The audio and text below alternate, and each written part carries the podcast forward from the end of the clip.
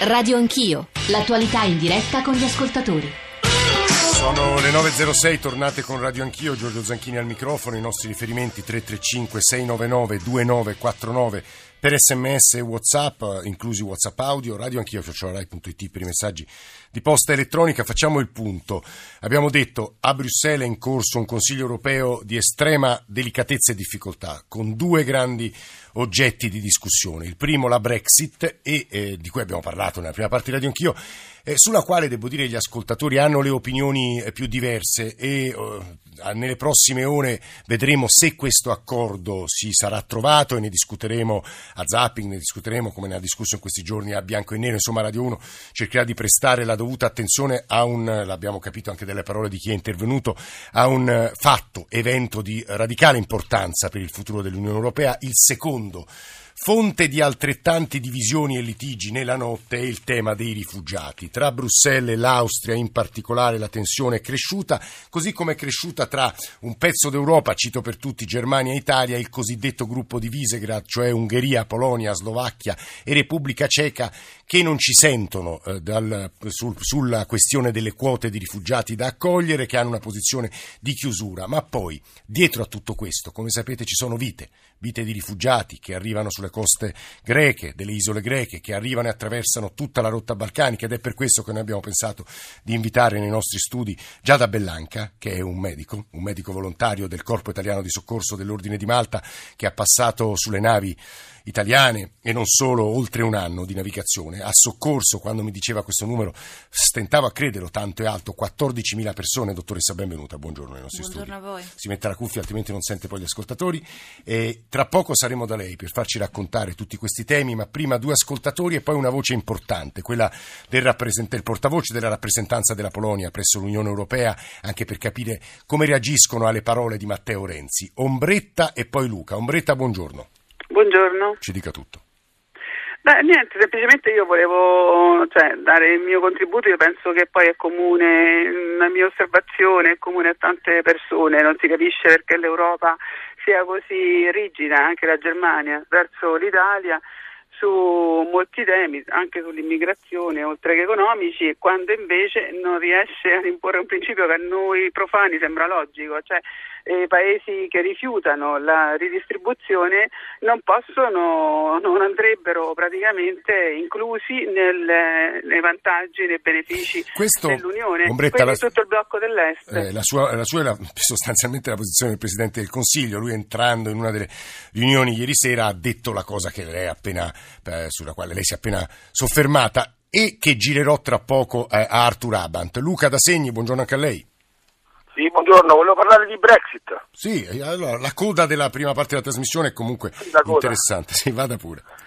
Sì, eh, l'atto di Cameron è semplicemente un atto di prepotenza che si inserisce all'interno di, un, di un'assenza di una leadership europea evidente, perché qualche anno fa non sarebbe mai successo. Gli inglesi hanno sempre avuto, questo è il loro pregio, il fatto della rendicontazione economica dei soldi che spendono.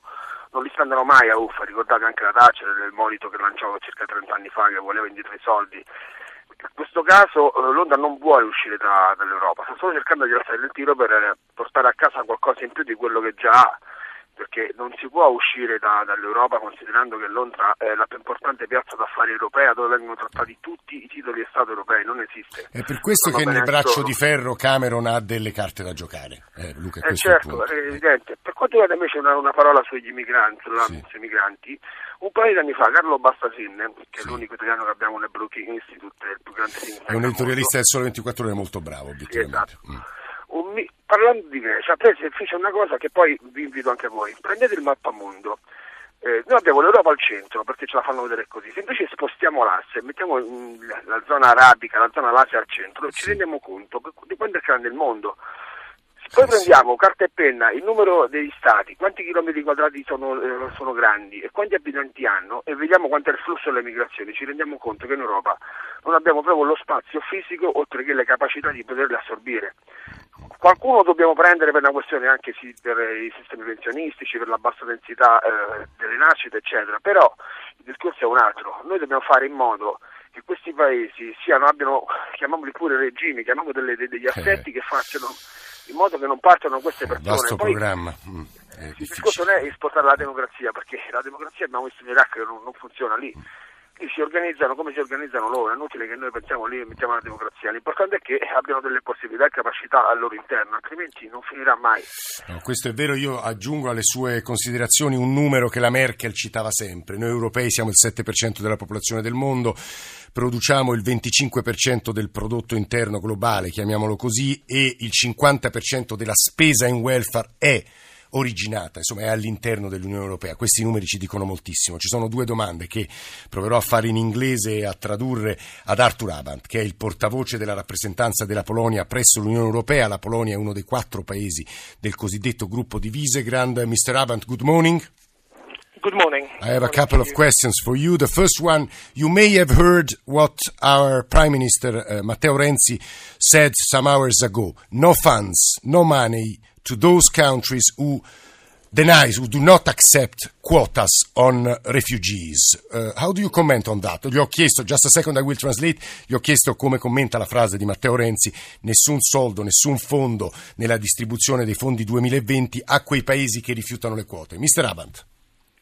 First of all, um, uh, good morning once again. I'm sorry I cannot join you in Italian. Um. I'll try the next time. Um, but um, I don't feel comfortable commenting on uh, what politicians um, are uh, discussing. Um, I think, however, that from the very beginning, when we started discussing crisis uh, of migration in Europe, we did not manage to properly understand differences between member states and particularly differences in their historical experience and their social structures. Just a second, I will translate. Mr. Abant ci sta dicendo che non gli è facile commentare giudizi di eh, rappresentanti politici. Il problema è che sin dall'inizio della crisi delle migrazioni non siamo stati in grado di capire le differenze storiche e strutturali dei singoli paesi. Eh, please go on, Mr. Abant.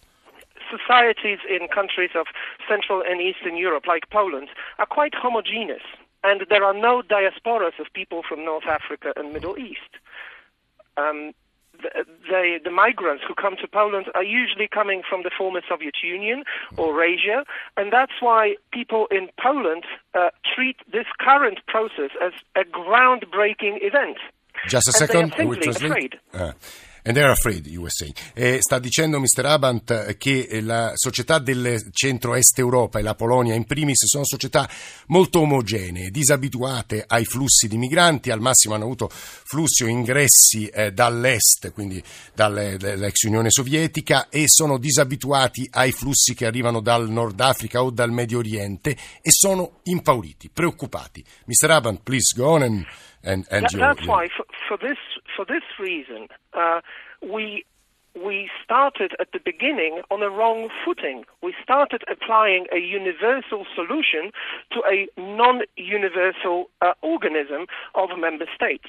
They E- e quindi- e quindi si è cercata una soluzione universale per un problema che in realtà aveva delle declinazioni molto natu- nazionali e molto diverse e questo è stato l'errore di fondo. Another question, the last one, Mr. Abant. We don't understand, as Western Europeans, such harshness, such ingratitude. We feel that you, I mean, we have done a lot to let you in, let's, let, let's put it like that, to let you in, and now you, um, you don't help us with your walls and with your attitude. Gli ho detto che noi proviamo però un senso di ingratitudine, di durezza eccessiva da parte dei paesi del centro-est Europa, a fronte invece di una certa generosità che noi europei dell'Ovest, chiamiamoci così, abbiamo mostrato nei loro confronti. Please. I understand your opinion, but it's completely wrong. Uh, Poland has never been shying away from participating in the solution to this crisis. Never. We have taken decisions to participate in relocation already in June, and later on in October, we voted in favor of the mechanism proposed by the European Commission against some of our neighbors. We are very much criticized for that. And we are participating in relocation. It's just the relocation that's not working. Uh, Poland is this year, till the end of March, accepting 100 people. Uh, that may not seem to be Yeah, but it's nothing hundred people, Mr. Abba. but you have to you have to understand that out of 32,000 agreed in July, the, all of Europe managed to relocate less Yeah, than two right. percent. A hundred right. people in this is quite a lot. Uh, the process of relocation is the problem. The general universal mechanism, that is the problem. Countries are different in their approach, and mm. if people are afraid in one country or another, they have to be approached in communication, their mm. fears have to be addressed, okay. their concerns have to be met.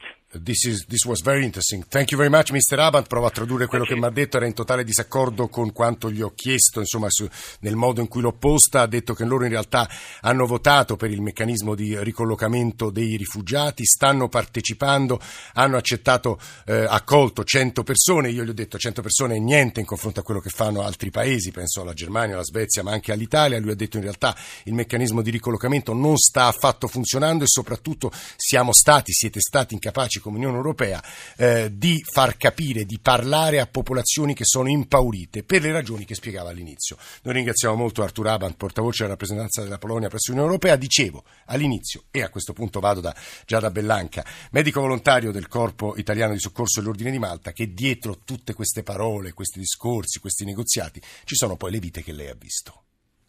Sì, il, um, si sente parlare moltissimo nei media, nelle comunicazioni della parte politica, della parte comunque che sta al di dentro dei nostri confini e dei nostri territori ed è assolutamente, sono d'accordo che se ne parli perché è giusto che ci sia una soluzione che sia però globale.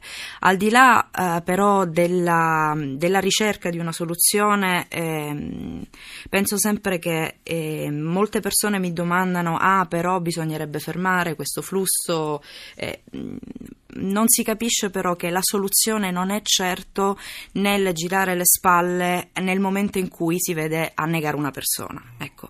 Eh, noi vediamo questo, noi vediamo non eh, il, il, il curdo, non il siriano, non il, il, libico, si vede l'uomo. L'uomo in donna, quanto bambino, l'uomo, no, l'uomo bambini, con la U maiuscola, certo. cioè l'essere umano in quanto tale. E la soluzione di certo non è dove siamo noi in questo momento. Noi siamo nel mare e, il Corpo Italiano di Soccorso e l'Ordine di Malta ha sempre partecipato, anche in tempi non sospetti, dal 2008 alla alla, collabora- alla, piena collaborazione nel, nel, salvataggio e nel controllo, nella stabilizzazione. È stata su tante barche in tante sì, missioni, giusto? Sì, sì, io ho cominciato con la missione Mare Nostrum eh, due anni fa e ho fatto tanta navigazione operativa, tantissima, con, con mio immenso piacere perché è stata una bellissima ed è tuttora una bellissima esperienza per un medico. E ho mh, potuto valutare eh, il, il salvataggio migranti su varie tipologie navali, quindi assetti navali, sia con la Marina Militare, con la Guardia Costiera Italiana, la Guardia di Finanza e anche con eh, eh, un, con il MOAS, che invece è un'associazione eh, civile creata da una famiglia, la famiglia Catrambone. Il MOAS è la Migrant Offshore Hate Station, che è stata fondata a Malta e noi collaboriamo con loro come team, come team In sanitario. In particolare nel tratto, nel di, tratto di lì, mare nel tratto, Grecia. Sì, no? per la Aegean SAR Operation, che è cominciata proprio il 15 e, dicembre. E lì è stato più difficile che altrove, ha visto, perché purtroppo nelle cronache che leggiamo tutti i giorni vediamo di naufragi quasi quotidiani, purtroppo di morti di bambini quasi quotidiani. La tipologia del salvataggio e dell'emergenza è differente, è completamente differente da quella della, del canale di Sicilia. Parliamo di tempi, tempistiche e differenze, parliamo di una, geograficamente di distanze completamente differenti. Se Perché per, sembrano vicinissime, insomma, lo sappiamo, quello, Turchia e le isole greche. Il problema è proprio quello, che eh, questa vicinanza, questo pensiero di facilità dell'arrivare subito, crea falsi, delle false speranze. Ricordiamoci che il mare Egeo è un mare chiuso, eh, costellato da più di 400 isole, per la maggioranza disabitate, con un sottosuolo marittimo a fior d'acqua pieno di scogli. Queste, queste persone, questo flusso migratorio che viene dalla Turchia, proveniente, di proveniente dalla Siria sì, o dall'Asia centrale, La campana eh. gaussiana è sicuramente quello della, della Siria e dei gruppi comunque vicini geograficamente alla Siria, quindi sono gruppi familiari che viaggiano e si spostano da, da questi territori e eh, si avviano con dei gommoncini. Non abbiamo più neanche le, i grossi grossi pescherecci o le imbarcazioni da 600-700 persone che vedevamo sul canale di Sicilia. Sono magari gommoncini con 3-4 famiglie. Gommoncini fatte di, di, cartone, veramente, di cartone pressato e di tubolari neanche a, non, a, a doppia camera, a mezza camera, io, come li chiamo io, e di massimo 50-70 persone. Ehm, Basta un cambiamento di corrente e in un mare chiuso dove abbiamo tantissime isolette le correnti cambiano in continuazione. Noi abbiamo vissuto l'inverno, ho vissuto dei, dei salvataggi e delle emergenze d'inverno e il mare cambia da un momento all'altro e noi eravamo con imbarcazioni di salvataggio idonee alla situazione. Quindi il, la speranza di arrivare, magari arrivare a 50 metri dalla costa di un'isoletta è annegare e morire. Perché molti non sanno nuotare. La maggioranza, la maggioranza di queste popolazioni non ha un'acquaticità, non ha una buona acquaticità perché non c'è una, una cultura dello sport acquatico. Comunque... E poi c'è anche la, la più grande tragedia, è quella della vendita di falsi da parte degli scafisti, da parte di delinquenti sicuramente senza pietà, di eh, giubbotti di salvataggio fasulli. Cioè che ti portano fanno giù più, sì, fanno, eh, si fa più danno con un giubbotto di salvataggio finto o malmesso che non senza giubbotto di salvataggio. Io ho visto madri sotto shock piangere perché a causa di un giubbotto di salvataggio non idoneo hanno, non sono riusciti a salvare il proprio bambino che è annegato davanti a loro e l'ho vissuta perché il bambino di tre anni l'abbiamo preso noi, l'abbiamo dovuto mettere in un sacco noi con la madre completamente sotto shock e qua non si tratta di politica. Qua non si tratta, qua si tratta di una vera e propria tragedia, perché quello che noi diciamo sempre è se una madre rischia la vita del proprio figlio così vuol dire che scappa da una, da una morte certa, sicuramente. Eh sì. Perché uh, finché si ha anche con la povertà più totale, comunque la sicurezza di una casa e di un pezzo di pane, nessuno se ne va dalla propria terra. Sta parlando Giada Bellanca, medico volontario del CISOM, il Corpo Italiano di Soccorso dell'Ordine di Malta, ci diceva poco fa che lei, da, non dico da sola, con l'aiuto dei suoi colleghi, medici, infermieri, poi le forze, delle, le forze delle, della Marina Militare, ha, ha, soccorso 14.000 persone. Io tornerò da lei, dottoressa, perché ci stava ascoltando un politico greco che parla italiano, per fortuna, è un deputato di Topotami, che significa il fiume in, greca, in greco, è un partito di centrosinistra. Eh, Jason Fotilas, benvenuto. Buongiorno a voi, buongiorno ai vostri ascoltatori. Più volte Fotilas ci ha aiutato a leggere quello che è accaduto politicamente in questi anni in Grecia, ma stamane è un altro invece il punto, il nodo sul quale vorremmo chiamarlo. Eh, sappiamo bene che nei negoziati di queste ore eh, alcuni paesi del centro-est Europa stanno premendo e, e vorrebbero aiutare la Macedonia a costruire un muro che avrebbe come risultato l'isolamento geografico della Grecia. Eh, che reazione c'è nell'opinione pubblica greca, prima? Prima di tutto la vostra collega ha detto una grande verità. Una madre che mette il suo figlio in una barca a leggero eh, e non eh, rimane a casa sua vuol dire che lì si sente più sicura che a casa sua. Oh, sì. Allora, eh, le notizie di ieri dal vertice straordinario di Bruxelles possiamo dire che sono positive. Si, si vede che i 28 hanno esercitato la loro pressione sui paesi di Vincent Grant e hanno espresso il loro malcontento per quanto riguarda la Turchia e gli impegni che ha assunto. Hanno sottolineato che in Europa c'è un problema di solidarietà tra gli Stati europei che deve essere visto e questo è vero. Adesso la soluzione del problema dei rifugiati, dobbiamo dire, non può essere il razzismo e i muri i quattro di Visegrad devono rendersi conto che comportamenti di questo tipo non solo non aiutano, ma al contrario aggravano il problema. Il, uh, il resto dell'Europa non deve accettare tali comportamenti. I, I, governi europei devono isolare voci e idee come quelle dei quattro di Visegrad. Eh, dobbiamo dire la verità, la politica dei muri o delle frontiere chiuse appartengono a un'altra epoca sì, allora la, l'ha detto Europa... come saprà Fotilas anche il pontefice ieri. Eh, ah, è, è, vero, è vero. Allora, in, però in sostanza la verità è il problema degli immigranti o dei rifugiati non è un problema greco come non è un problema italiano, è un problema europeo e come tale deve essere visto e risolto.